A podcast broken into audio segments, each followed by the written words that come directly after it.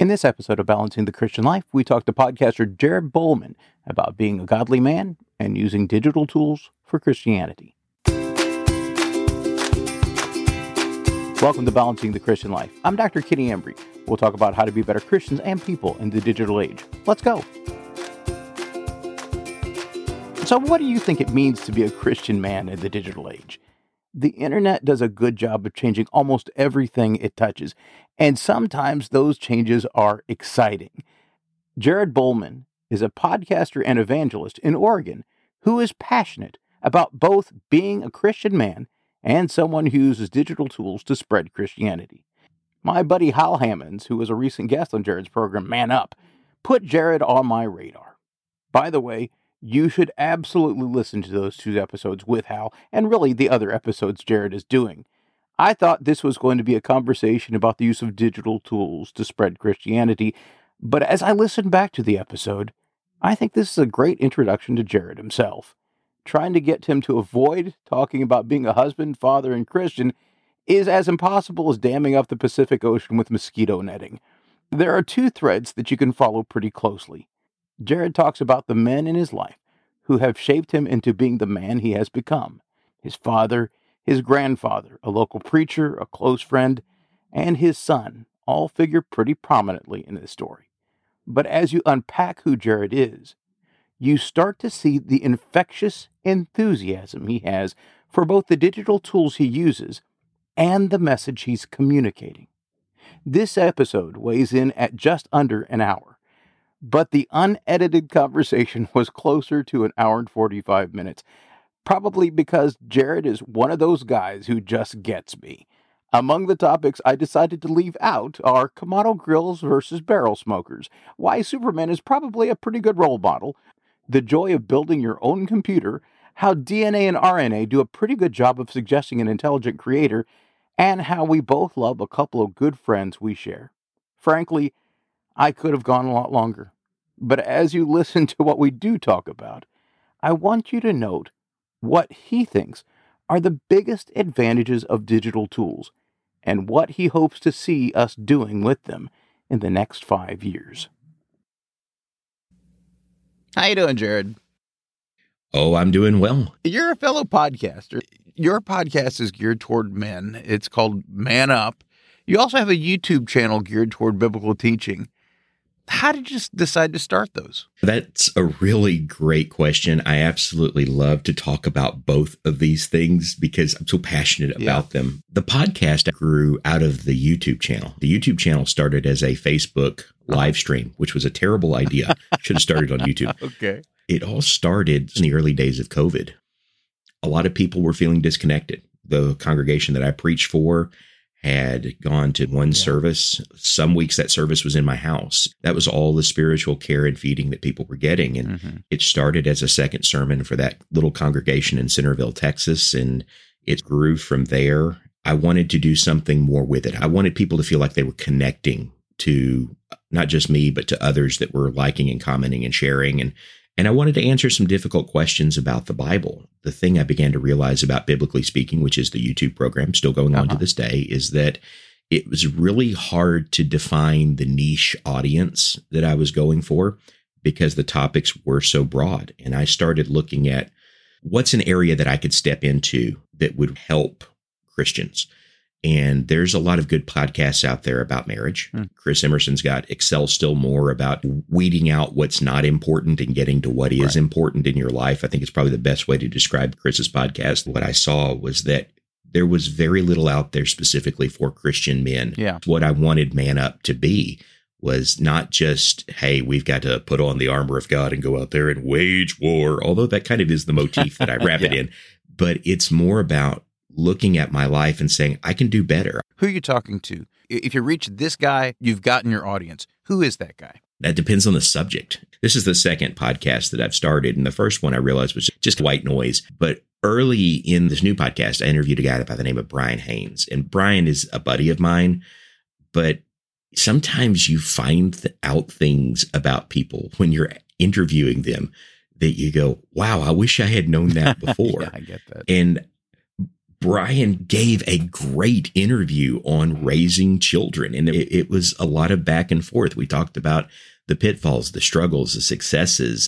I would say that it would depend on the subject who the right person mm-hmm. is for that podcast. But I really do feel like the podcast is won or lost based on who you bring in, or if you're doing it solo, what you bring in.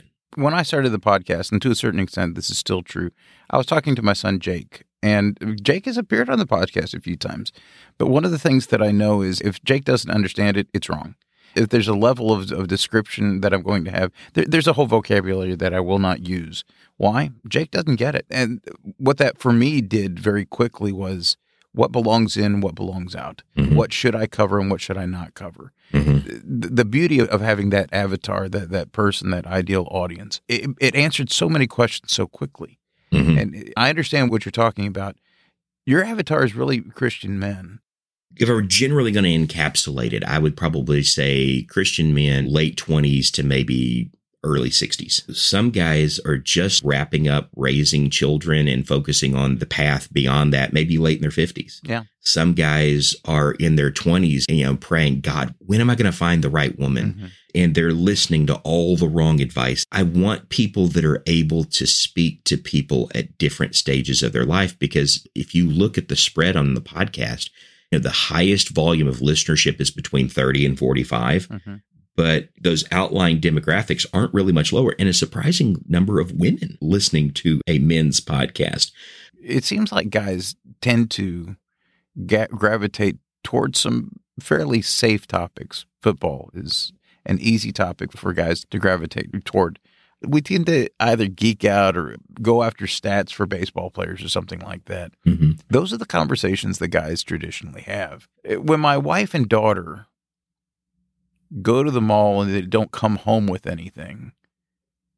That was never really the intention. They went to go talk to each other. If a bunch of guys get in a car and go to the mall and come home with nothing, failed trip.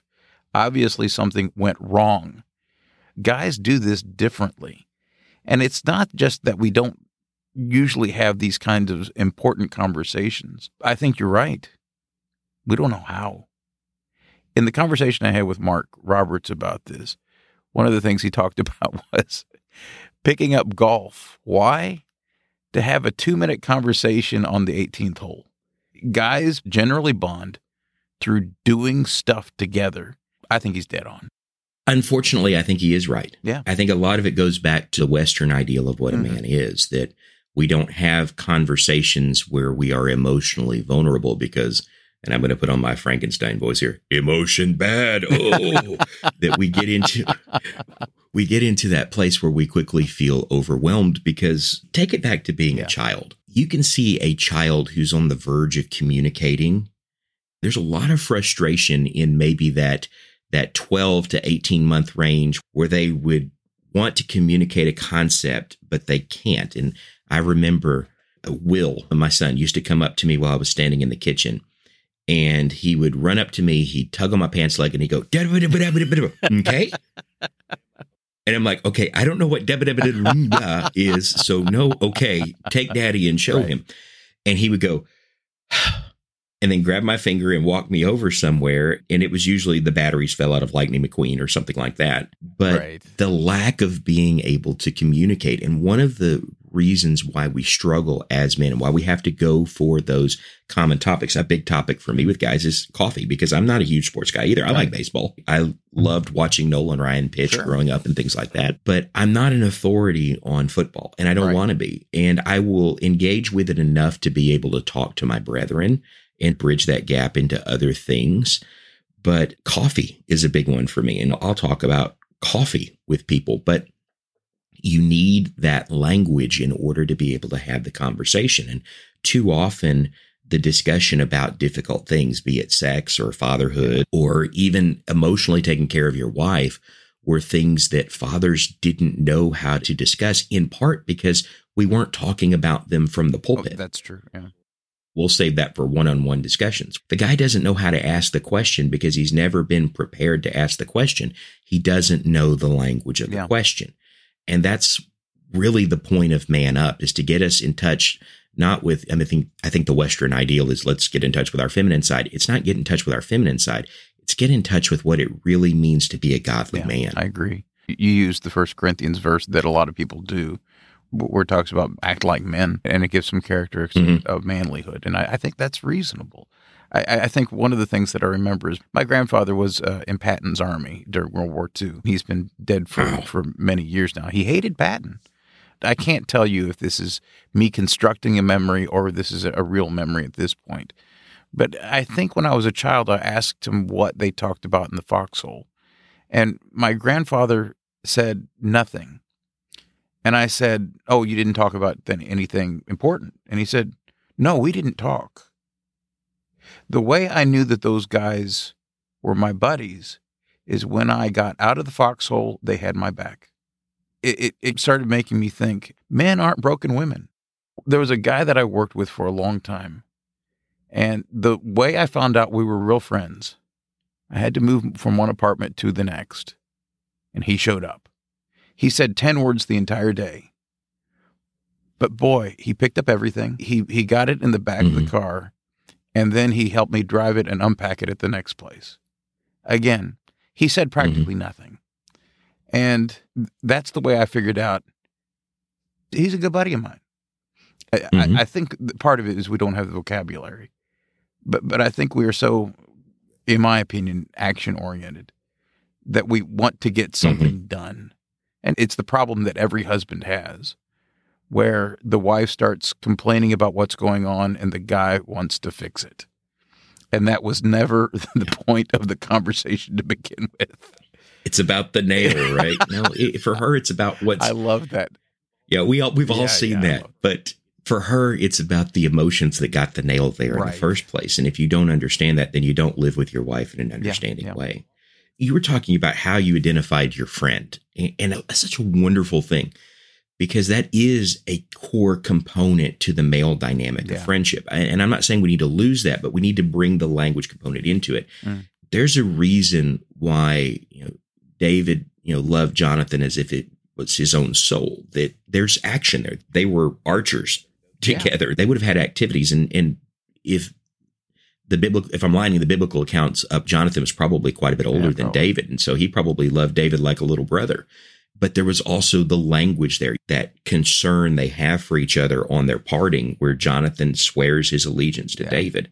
You have these moments between men we lost in part because we're busy, but in part because we've emphasized one side of that relationship, the action Yeah. side, over, hey, let's sit down and have a cup of coffee and have a really frank discussion. Uh, Have you read any Deborah Tannen? No, I don't believe so. She's written a couple of books uh, just about how men behave in all male relationships and how women behave in all women relationships. And one of the things she talks about is the difference between report talk and rapport talk. Men will often talk about facts, and that I think that's part of why we like baseball and stuff like that. That has a million stats that are, are are there with it, and we will argue about which superhero can beat up the other one, and they're all made up. The thing about it is, Yeah. it makes really no difference whatsoever So are the baseball yeah, stats. No, that's exactly. yeah, we love having that conflict. We love having that competition. And one of the things that she talks about is in all male groups, one of the things that happens, you can brag if you can back it up. If you're Michael Jordan, you can talk about how good you are on the court. But if you're in an all woman mm-hmm. group, you can't brag. You can't be better than anybody else. Because one of the things that happens is if you are seen as somebody who thinks more of herself than she should, you will be brought down. I always admired the guys who had more athletic skills than I do. And Mhm. it's not that I wish that I had their skills. Sometimes I, I want to bring them down, but uh, if I can't, Mhm. it's like that is so cool. Look how good he is. Just look how good he is. He's good at that. There's actually a kind of weird male security in insecurity when I know that I'm not good at something, but I can turn around and poke fun at myself a little bit for it. Then I can relate to other guys with that. Like, for instance, I've got two left feet. I, I can be marginally terrible at baseball. I know Yeah. I know at basketball I'm going to do a face plant. There's just no way. I can't. My left foot and right foot. I they are the perfect example of Matthew six. One doesn't know what the other one's doing, and that is legitimately me. But I know that can be fun. But at the same time, I admire guys like Ben Lee. Yeah. Who's got an amazing skill of starting these things and succeeding it, whether it's it's he's going to go he's going to go on a run a marathon or do a hike yeah. or he's going to put on 20 pounds of muscle in a year or mm-hmm. something like that even though he and i are not that far apart in age i think i'm a couple years older than he is i always look like the old guy at the end of the interview because ben is bouncing around like a rubber right. ball and i'm over here just like i'm not going to be right. ben lee but i'm okay with that and my buddies are yeah. okay with that and they're okay with me even pretending to be sometimes because they know I'm poking uh, fun at myself. But at the same time, you're absolutely right about women too. In fact, my wife shared a story with me about how the idea of don't wear white after Labor Day uh, began. And it began in the country clubs where the women that were from the old money started this rule of you don't wear white after Labor Day to separate themselves from the nouveau riche because the women with new money thought that white was a symbol of opulence because you could afford to get something dirty. And so they could differentiate themselves. Like you said, bring those women down a peg that they thought were putting on airs. Now, it was a very unkind way sure. of doing it, but it was exactly what you're talking about. And what you're getting at, and this is a much older book than probably the one that you recommended, is women really are from Venus and men are from Mars, that we have entirely different conversations and ways of relating to the opposite sex and relating yeah. to each other. I, if some of my buddies, like Brian Haynes, that was yeah. on that podcast I mentioned, if he doesn't tear me down and I don't tear him down about 15 minutes after being in one another's presence, then I'll look at Brian and go, okay, what's wrong? because we did this great episode of Biblically Speaking where Brian is bald and the sun was reflecting off his head. And I looked at him and just said, Would you stop that? Because I'm glowing. And he said he directed his head to where even more sunlight fell on me. And I got this, my face just absolutely whited out. And I said, That's the problem with you bald guys, but I can't keep doing that because you're going to summon bears. and he and I have this great rapport, but it's partially built on tearing each other down because that's actually one of the few languages of love that men have yeah. mastered. But there has to be that friendship there. You and Brian have such a natural rapport. And I, have got a buddy of mine like that, Mark McCrary. I, I am happy to rip him up one side and down the other eh, eh, because he's a guy that I've loved for 20 years. I'm full on Marvel. He's full on DC. Uh, he is full on a- everything Apple. I am full on everything not Apple. The other thing that I appreciate about that, and I'm sure you you've had this exact thing as well. He and I disagree biblically on some things, and I have never ever felt threatened by a disagreement that we have on anything religious. I always know, mm-hmm. I always know in those kinds of conversations, Mark is going to make me have a mental workout. And I'm going to have to mm-hmm. defend positions that I don't really have to defend with anybody else. Why? We don't talk about it. Right. But with Mark, it's fair game.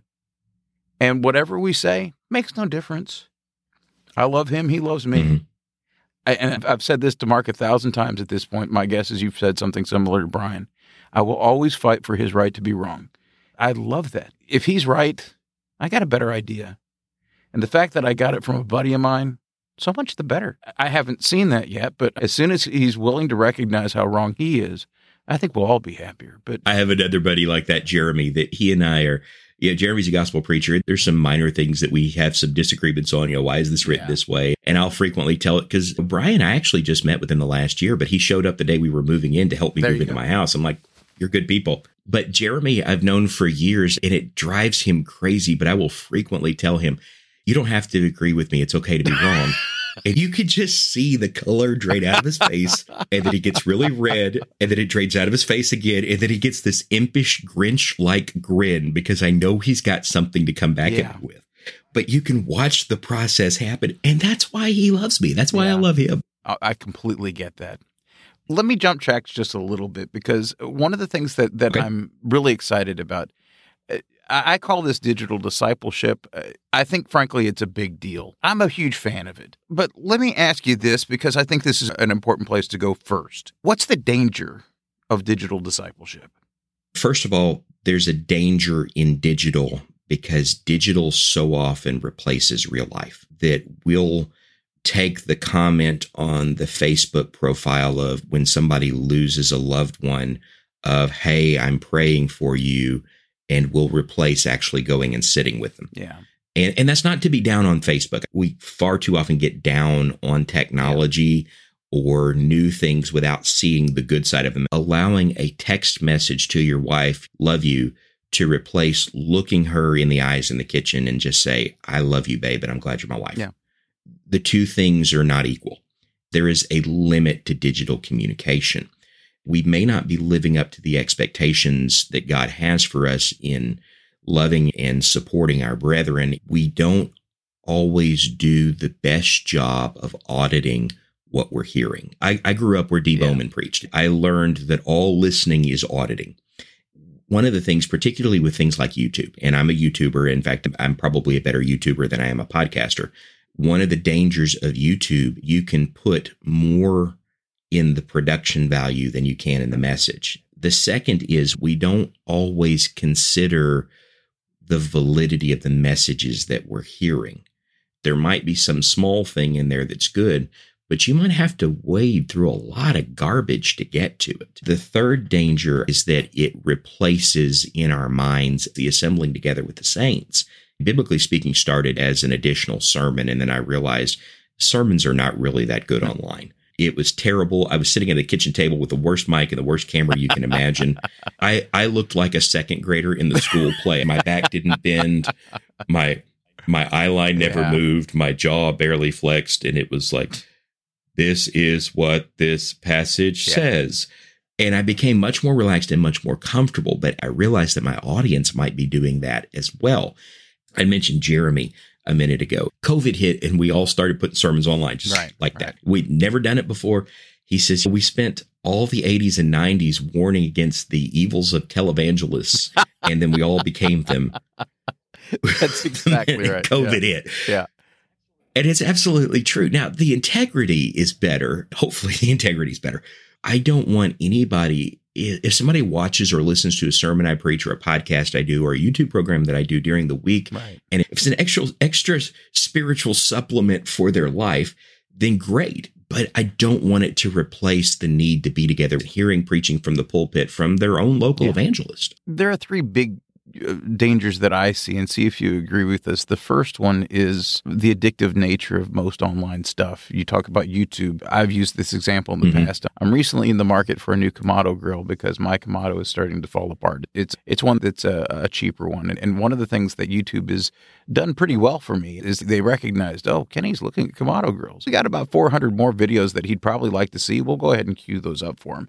And and I think I have the because Google through YouTube knows that's what I'm looking for. They make money the, the longer I spend on that platform. They understand my addictive brain and they're happy to exploit that. And it's not even like they're nefariously mm-hmm. exploiting that. They are allowing an algorithm to start making choices on their behalf. And they will be just as surprised as I am what videos come up in my feed. Mm-hmm. They just know every time Kenny watches a, a Kamado video, well, he's ready for another one. I think the second big danger is related to the first. That a lot of the content that we, that we get online gives us an aggrandized sense of ourself because it's all tailored to me. You could talk about echo chambers, where it's just amazing. Everybody I talk to pretty much thinks like I do. It's just a bunch of reasonable people that keep on saying exactly what I think the, the challenge there is to find people who don't think like me. It's a struggle to find people that are going to push back on some of your boneheaded ideas and say, what kind of numbskull are you trying to be here? The third real danger of digital media is I don't think it's lying. And it happens in social media all the time. When I went to New York with my mm-hmm. wife, my kids made fun of me to no end because about every five to 10 minutes, I was posting another picture. And that was the only time I've ever mm-hmm. used Instagram. But one of the things I started figuring out is Instagram is not lies, it's just a highlight reel. It's the truth over and over again, but they've taken all the boring stuff out. Mm-hmm. And it's not like I'm, I'm being dishonest. I guess the, the word I would use is inauthentic. the the experience that I'm showing as a Christian, as a consumer, anywhere, is basically the best stuff that I want to show because I don't want to Mhm. show the stuff that's boring. I don't want to show the stuff where I look like an idiot. And I'm a big idiot. Mhm. They're very real and they're also very psychological. You touched on that idea of you feel like an idiot. And I think a lot of that comes from from comparing our real life to everybody else's highlight Yeah. reels. And my wife is the first person I heard say that. One of the things that we're constantly doing as Christians is we see people, let's take it away from digital Yeah. for a second and just even go to to worshiping together. We see people, their kids are all put together. The little boy's got the bow tie on, the little girl's in the pretty dress, mom's all put together, dad's all put together. And we're trying to mimic the same thing, but the difference is we know the hour worth of struggle that it took to get to worship service because I had to poke Will four times. Get out of bed. Come on, dude. It's time to get up. It's time to get ready. And Lauren, it's a high humidity day and her hair isn't cooperating. And I didn't spend enough time on my hair because I was doing last minute sermon prep. So I've got this cowlick that she saw right as I'm walking into the church building. And I feel the, I mean, guys, we all know this. If you got hair, you feel the lick and the Oh, pat yeah. down on the back of the head because she's trying to make you look presentable. So you're feeling frazzled and you're seeing everybody else's highlight reel. But what you didn't see is they went through the same things. Digitally, it's really the same kind of thing that we put our best days out there. I mean, we either vague book, which is we don't really say what's going on, but we try to garner interest in our lives by saying something bad is going on without saying what it mm-hmm. is. Or we put our best days out there. And psychologically, it does become the trap where we feel like, man, my life just doesn't measure up to everybody else's. The idea of being sucked into it is also a psychological danger. Before I was a YouTuber, I was an ardent user of Wikipedia, and I have begun to research an ancient language and ended up on what the appendix does. and I have no idea how I got there 45 minutes Right. later, sometimes two Yeah. hours later. And I got to tell you guys, and it's not to hide your browsing history, but sometimes incognito browsing is your friend. That if I've done plenty of episodes of Man Up and biblically speaking, where we've touched on researching biblical discussions about sex is going to fill your browser up with all kinds of images that you didn't Right. want. Forget other browsing history that you really shouldn't be part of, but just trying to find good ways of talking about this or even something like statistics for pornography you're going to end up with more garbage in your thread than you ever want to see because it's associating those two things. I think we've done a pretty good job of talking about at least some of the negatives of, of digital discipleship. But there's a lot that's good Mhm. about it. Absolutely. What do you think pe- most people are missing about it? I think they're missing variety. That if you're very discerning in what you are taking in, if you're judging the content, if you're auditing what you're listening to or what you're viewing on YouTube, and you're really comparing it to the scripture, there are a lot of things out there. You want a podcast to help your marriage grow? There's Yeah. podcasts for that. You want podcasts that will help you understand godly sexual intimacy with your wife? There's Yeah. podcasts for that. You want podcasts about healing from trauma that are biblically based? There's podcasts for that. In fact, you did two great episodes on that very recently. The idea there is a voice out there for everything that I'm looking for. I just have to be discerning about it. One of the other advantages is that it allows us to communicate across great, you know, divides. I until I moved to the Pacific Northwest, I had no idea what a physical divide the Rocky Mountains still are for our country. Mhm. The grocery store chains over here are different. Over here it's Fred Meyer. In Texas it was Yeah. Kroger. Same company. but even the preachers Yeah. are different. A lot of the guys that I would hear, you know, being west of the Mississippi but east of the Rocky Mountains, you'd get a lot of the bleed over from Florida or Arkansas or Oklahoma.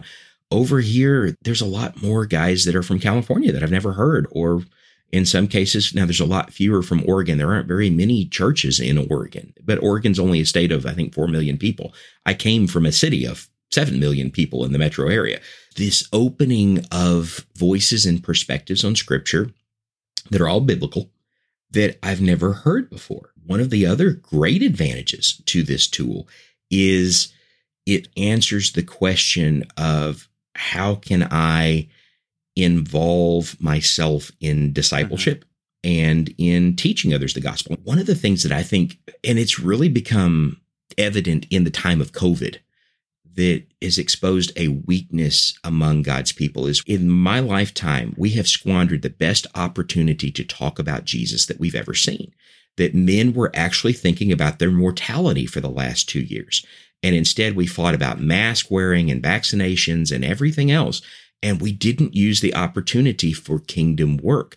But then the question came when I presented that, that issue to somebody few months ago. How would you have done kingdom work? A door knocking was off the table. Sitting down with somebody, a random person at Starbucks yeah. was off the table. Shaking hands with people was off the table. Nobody wanted to take anything from you. You can create a QR code for a podcast and say, I see that you mentioned to me the other day that, that there was some struggle with raising your kid. Here's a great podcast by a, a guy who talks about being a father, or you recently lost a child. Here's a guy named Kenny Embry that interviewed somebody who lost two special needs children's and the guy is now counting it as a victory because he sees the joy in pursuing a, a, life that will allow him to see those children again and the comfort in that. We've missed a great opportunity, but I've got to tell you, in this day and age, nobody wants a tract anymore. Nobody wants to sit down unplanned and have a discussion with you. But we've got to do get better at two things. Number one, we've got to get better about having personal discussions with our friends and neighbors, the low hanging yeah. fruit. And most of those people are honestly, they're going to be people who are engaged in other forms of worship that we don't understand, but they have a heart for seeking God. We've got to get better about talking to them. Yeah. And we've got to get better about talking to people that we don't know by giving them digital assets. And that can be podcasts, it can be YouTubes, it can be sermons, it can be the recordings of yeah. sermons. But I've got to tell you, a podcast like Man Up or a podcast like yours that is way less confrontational than watching a guy in a suit and a tie stand in a pulpit talk like this yeah. with a bit of an affectation is going to be way less confrontational and much less intimidating. It's going to communicate much more effectively than some guy standing in a pulpit that you really can't see his face and you're looking at the backs of the heads of 50 or 300 yeah, people. I think one of the things that, you, and you brought this up just a little bit earlier, in a conversation like this, we can talk about where we're all idiots, where, where we have our doubts and things like that. I don't see that happening a lot in a church building. And I think right. we're all doing exactly the same thing, eh, which is the kids are fighting on the way to the church building the kids are fighting on the way out of the church building too. But in the church building, everybody's clean, everybody smells good, nobody's acting up too much. And that is another intimidating experience. And you want me to come to your building dressed up nicely to ask polite questions and really not know a soul there. That's a big ask. Mm-hmm. And I don't blame them for thinking twice about that especially when they can tell that every person there is putting one a bit of a not deceptively but we're putting a best foot forward yeah. kind of thing now whether that's to impress our brethren or that's because some people feel like they have this obligation to god that they need to put on yeah, their best yeah. and be refined in their dress and in their manner of speech but you can tell that there's an affectation to it yeah uh, we had a guy that converted recently. He was a Catholic growing up and he was non practicing and in college. And a, a, brother on the East Coast started talking to him named David Rafe.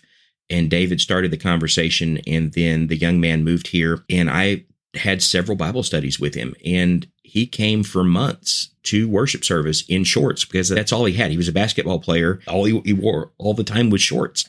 And he was you know, one of the very few African Americans that was in the congregation. But to his credit, he kept coming. But you had to have the real conversations with him. And he was baptized, and now he's a member of the congregation. We had to keep having the real conversations because the Sunday morning event was always a struggle for him because not ethnically, but just the rest of the package didn't fit. The, the clothing didn't fit, the demeanor. And he could sense that there was something different about going and playing disc golf with me and talking about the Bible where I'm wearing shorts and t-shirts and Sunday morning when I'm wearing a shirt, a tie, a coat. But he had to see that I was the same yeah. person. There are a lot of people who get really nervous when we talk about this stuff. Why do you think they get so nervous? I think the tools make us nervous because they're out of our hands but biblically speaking, it's probably going to live long after yeah. I'm dead. And that's honestly, Kenny, one of the appeals to it for me. My son can still hear Bible lessons from me into his manhood long after I'm no longer treading the soil of this earth. Yeah. Uh, and can show his kids, hey, that's granddad or, or great granddad. Yeah. There's been changes that I've made in my thinking on passages of scripture that aren't huge changes, but maybe I wish I hadn't been as emphatic about things that I said and how well I thought I understood a passage. Because now that I've matured a little bit, I've studied a little bit more, I've added some other passages of scripture beside it. I suddenly see, okay, maybe that wasn't the best one to make from that passage. Right. I could be wrong, and I'm wrong in front of this huge audience. Mm-hmm. When I am wrong, I have to own it very publicly. Yeah. I'm a little more comfortable with that because as a gospel preacher, you sort of have to inoculate yourself with the knowledge that you're going to make mistakes. You're going to misuse passages that you didn't realize what they weren't saying, kind of thing, until you get a little more mature in the scripture. And then you have to go back and say, hey, when I talked about this before, I don't think I had this quite Right. right. And so maybe it's a little easier for me, but it's just hard to ask for help. And so going and looking at getting this information online, particularly something that's personal. I, I mentioned podcasts about Christian based podcasts, and I'm not using Christian loosely there. I'm using it in the term of what we would call a biblical mm-hmm. Christian. Things like going and listening to something about sexual intimacy with your wife. And we haven't done a program like that on Man Up, but we're going to do something because some Yeah. of that because it's part of being a man. Number one, I'm admitting that maybe I struggle with that. I'm also admitting as somebody who's listening to that that you know, what if somebody else saw me listening to this? What are they going to think? Am I perverted in some kind of way because I'm listening to a podcast about sexual intimacy? Or are is that saying something about my wife and I that we're having some kind of struggle? And the answer is no. We just want good godly content. Yeah. And we should be seeking out good godly content in all areas of our life. Yeah. One of the places where you see that nervousness is where Christians start talking about a book like the Song of Solomon. The Song of Songs is in the Bible, and I really believe that its primary focus is on the God approved language of love between a husband and a wife. And I would probably call the book Solomon's Lament because if you read the one that the the Shulamite woman chooses, it's not the king, it's the shepherd boy that's leaping from rock to rock Right. because he had the key to her heart. That's part of living with your wife in an understanding way. And particularly when it comes to things like emotions and how they get tangled up with, with something like, again, sexual intimacy. What is going to engage my wife to express love in the confines of the bedroom is going to be the way that I relate to her emotionally outside of the bedroom being able to talk about that as men is powerful. It's not gross. It's not icky. It's not, oh, dude, I don't need, we all need help with that because we're not women, we're men. Right. And that's the whole reason the book is there. And that kind of bridges the gap between the two into the second answer, which is what the part of the nervousness of this is exposing myself to things that are going to cause me to grow. And growth is hard. We are nervous about this because there's a vulnerability to growth. Without that conversation that we talked about first, we begin to realize I don't even know how to have these discussions. My father is a great mm-hmm. man. There was never anything off the table that we couldn't discuss with him. Unfortunately, I didn't realize that till later in life because there were conversations that I didn't know how to have. And fortunately, my dad eventually realized that he had to be the mm-hmm. initiator of some of those conversations. And they weren't always about, we always think when we talk about that, the sex conversation, but it was also just how to be a good man, how to be a good father, how to be a good disciple of Jesus. I, I remember one of the best pieces of advice my dad gave me, and it came when I started dating. And he told me, he said, Jared, if you never walk out of a movie, you're taking in too much. And I can remember that conversation about there being some things, even in PG and PG 13 movies, that you don't need to be watching. And I don't even know why he gave me that piece of advice, other than as Christians, there's not much more to dating other than picnics, dinner out, and movies and walking around the mall. You- You're making me think about the most important conversations I've had with my kids is when I was taking them someplace. And it was the Mhm. trip out to the track meet or to take them to soccer practice or something like that. That's when those important conversations, eh, like you're talking about. Do you remember the setting where your dad told you that, that movie advice? Actually, yes. We were sitting in the living room. It was probably building a computer for my graduation. I was a nerd, a, a geek and a nerd. for graduation, I could have asked for anything. I asked for a computer. And some of the best conversations I had with my dad, I always knew my dad loved me, but my relationship with him was different than my other brothers. All of my other brothers, and I have uh-huh. three, they have extreme dexterity. Jason, who is over 50 years old now, has a nimbleness in his fingers that most 20 year olds wish that mm-hmm. they had. And he's able to do things like reach up into an engine blindly and turn a bolt without really knowing where he's putting his hand and knows where, what he's doing. My younger brother Justin runs a home theater company in Houston, and he is probably the best guitar player that I've ever met that hasn't been signed to a record label. And my younger brother Jordan followed after them. I'm the klutz of the family, and I was the resident tool hander that my job when we were working on cars was to have tools described to go get me this kind of wrench, Jared, and here's what it looks like. And I would bring back four different examples of what I thought they were describing. And that was my means of helping.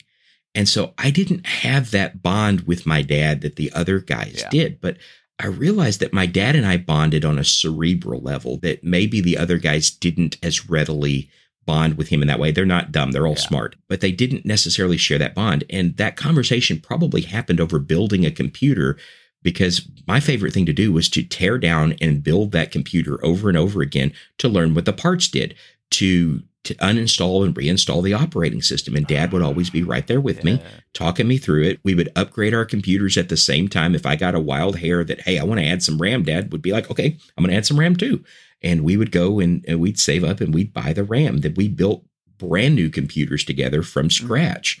And not long after I moved out of the house, that we were the first ones to put lights in our computers. We thought that was so cool. Now everybody does it. But that conversation happened over just he and I sitting around doing something else, and he wanted to have an important conversation. I, I think that's the way guys do it. Who are some other guys that have meant something to you? Oh man, there's so yeah. many. My dad obviously is at the top of that heap. My grandfather, my dad's parents left the Lord and eventually they both abandoned him. But my mom's parents were all the grandparents that I needed. That I never felt like I was lacking. I was never jealous of the other kids for having two sets of grandparents. And I called him Papa.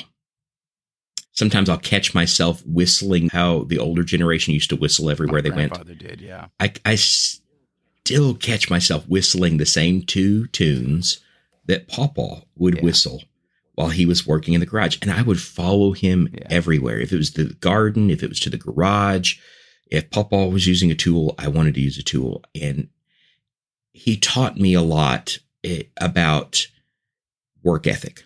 And I don't think I've always listened to those lessons, but now as a man of 45 and trying to be a preacher, a YouTuber, a podcaster, a, a father, a husband, and a disciple of Jesus, there's a lot of work to go around, and you have to be strong in all of it. Yeah. Paul was really laconic. And sometimes the best thing to say is nothing at all until you have absolutely the right thing to say. Yeah. He also wasn't afraid to in a conversation to maybe punch a little bit above his weight class. Mm-hmm. If he had an opinion on something and it was a strong opinion, he was going to share it. And he was going to defend it. And he wasn't going to back down from somebody who had some other credential, be it a preacher or an educator or something yeah. like that. If he felt strongly about it, he was going to tell you. He also wasn't afraid to tell you he was wrong. I, I, I really feel like as much from my own dad, I learned to be a good dad from Paul because those two men are just pillars of influence in my life. He died at 94 and I still don't feel like I got enough time with him. I think about him every day of my life. Another is my father-in-law, John Franks. I learned a lot about living with a wife in an understanding way by loving his daughter. That Lauren and I are different, where I'm a, an introvert, but I love people. She is an extrovert that really loves people. and her dad John is the same way. Uh, that her mother Cheryl's probably a little bit more like me.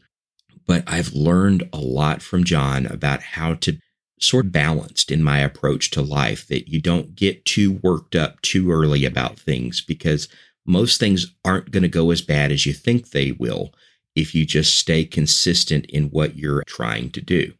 He started college in his late 40s, early 50s, finished college and started a whole new career in the same industry. Went from being foreman at a hospital to being an executive in a hospital in his mid 50s and is coming up on retirement now.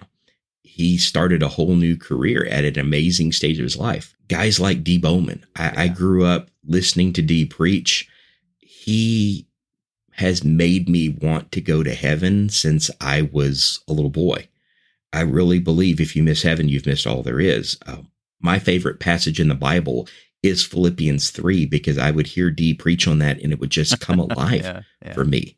It, my favorite parable is the prodigal son for the same reason that he could make that parable come alive. People used to tell me early in my preaching life that I sounded like mm-hmm. Dee because I had a lot of his mannerisms because that's what I grew up uh, with. But now that I've found my own voice as, as a preacher, I don't sound much like Dee anymore. But I sure hope I make the Bible come alive like he does. And there's lots of other guys that are contemporaries of mine, whether it's men that I'm looking at or men that I have a deeply personal relationship with. Those men all mean something. And there's a host more. Godly men are not brash for the sake of being brash. They're not self serving for the sake of being self serving. Men, first of all, are godly. I, I, don't care that our culture is trying to undermine masculinity. I'm, I don't have to attack culture all the time. I just have to show men what the Bible says about being a godly yeah. man. I can tell you everything that's wrong with culture, but if I haven't told you what's right about being a godly man, I've still failed. Yeah. Yeah, I think for too long we've been fighting the wrong wars. I I am so tired of people bickering about Trump or Biden or masks or no masks. At the end of the day, that mm-hmm. really makes absolutely no difference at all. How do you treat people? One of the things, and, and uh, this is not a criticism of Dee, I, but it's a, just a different way of me thinking about the same idea. He talked about if you've missed heaven, you've missed it all instead of that, I often think about the relationship that you have with God. Mm-hmm. The argument that I've made for a long time is that it doesn't make any difference where you go. If you've got the right people there, it's a good trip. If you've got the wrong people there, it's a horrible trip. And I don't care if it's a, at a really beautiful spot. The other thing that I like about thinking about it as a relationship rather than a destination, you can start it as soon as you want to because the relationship you can have now mm-hmm. and it just progresses when you leave here. That said, absolutely. Boy, what a good guy. Dee was amazing. L- let me go back to the use of digital tools. What do you think we're missing with digital tools? What would you like to be able to say that we're doing with this five years from now that maybe we're not doing now? Two things that I really haven't talked with very many people mm-hmm. about. I really would like to see Christians engaging in topics we've traditionally been afraid to discuss because we might be wrong on them. So one of the things that I'm doing that I'm doing with biblically speaking, I've been doing evidences on biblically speaking. In fact, there was a morning where it was too cold and too icy to drive to a creation museum that's at the base of Mount St. Helens. And I was going to, had all the plans to. I still haven't been able to get up there. It's probably coming next month, is my guess. And so I green screened in some dinosaurs walking behind the car as I'm talking about the issues with how we interpret the fossil record, talking me out of going, and one of them making fun of me for not going. But the it, it was just fun thing, but it was meant to catch kids. Eh, but as I continue that, I'm also starting a second episode that makes Revelation easier because I think Revelation is one of those places where we tend to overinterpret. The book says you can hear it and understand it, and your faith can grow by it right in the opening chapter. And we tend to overinterpret that book. We tend to be afraid of talking about the book because there's so many bad interpretations yeah. out there.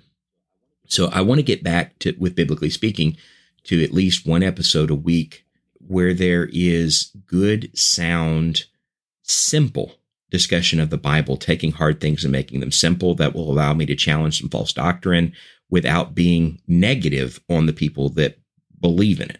That I think that's far too often what we excel in saying what we don't believe, but we don't excel in saying what we do yeah. believe. The second thing that I really would like to see us doing in five years is using spaces like YouTube and podcasting to solidify our young people. We are losing our young people for exactly the reason that I said that our fellowship, our congregations excel at talking about what we don't believe, but we don't create the fellowship and community and culture of believers stating what we do believe. So our young people go out in the world, and I know the Bible says this isn't true, but then science says it is. We haven't told them what the Bible actually says.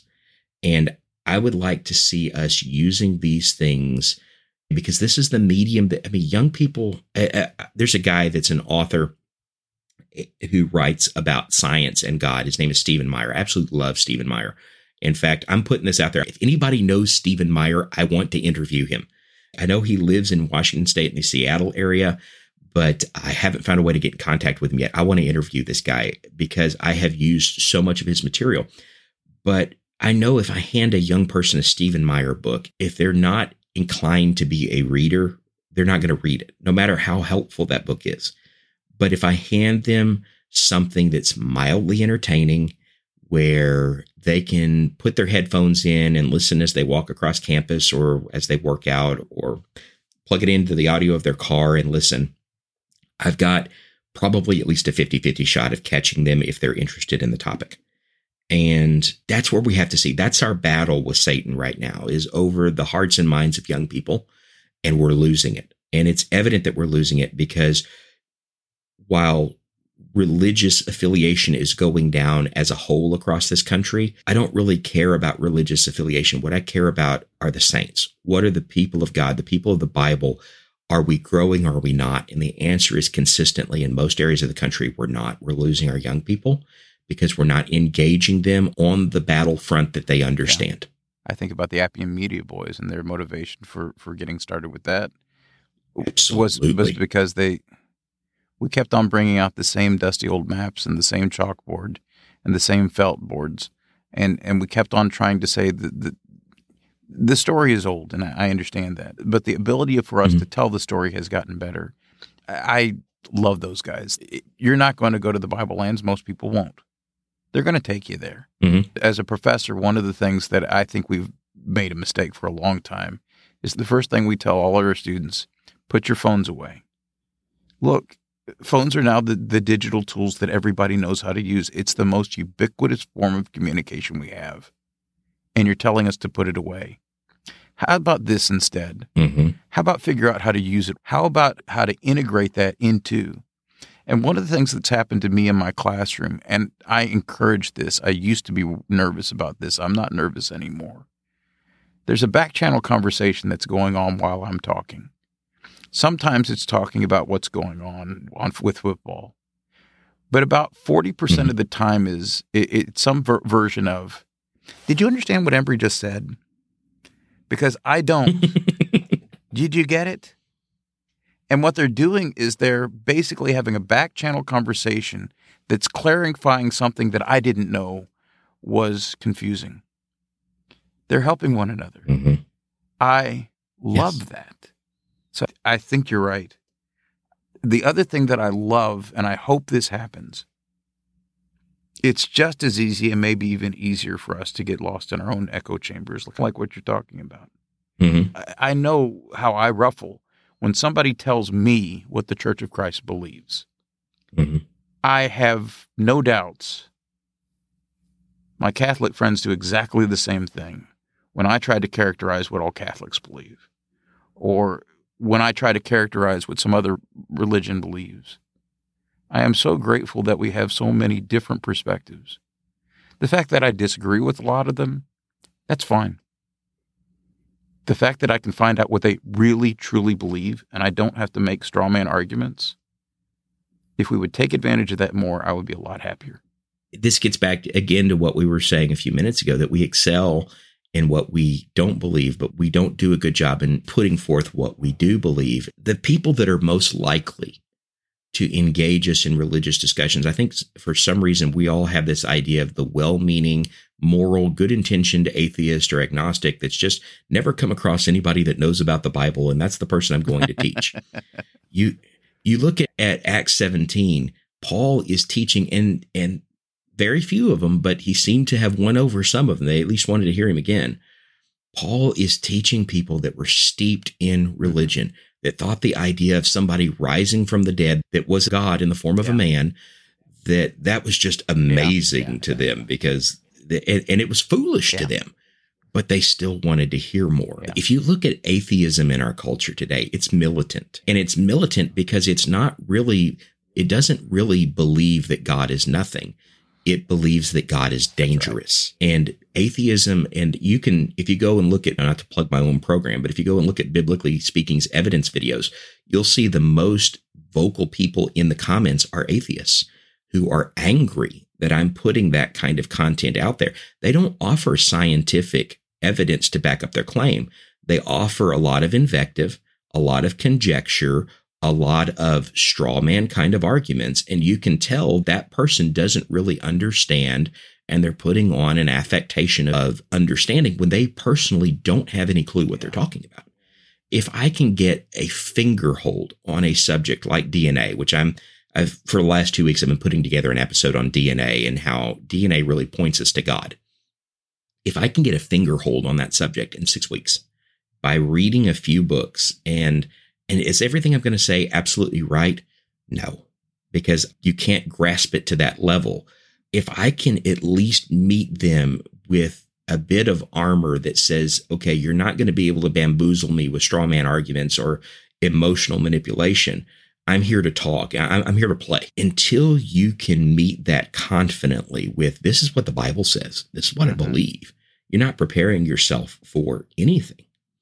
And that's why these tools are so important because not everybody's got six weeks to go and study the the process of how you know, the the stripping down of DNA uh, and running it through RNA becomes new DNA, and that causes the growth of the body. The production of amino acids are assembling into proteins. Proteins need a three D matrix called a protein fold to to build around. And there's a there's actually another form of protein in the middle of DNA so which came first the DNA or the protein called histone that all of this stuff is glomming onto in order for any of it to work. And it's got to be protected by the nucleus of a cell. What that exposes is one huge argument at the bottom which came first the cell or the DNA because you can't have Eh, that that deoxyribonucleic acid is not going to survive and RNA is not going to survive in an alkaline environment. It's not going to survive in an oxidizing environment without some sort of protection. Right. And but not everybody's got the time to go study that.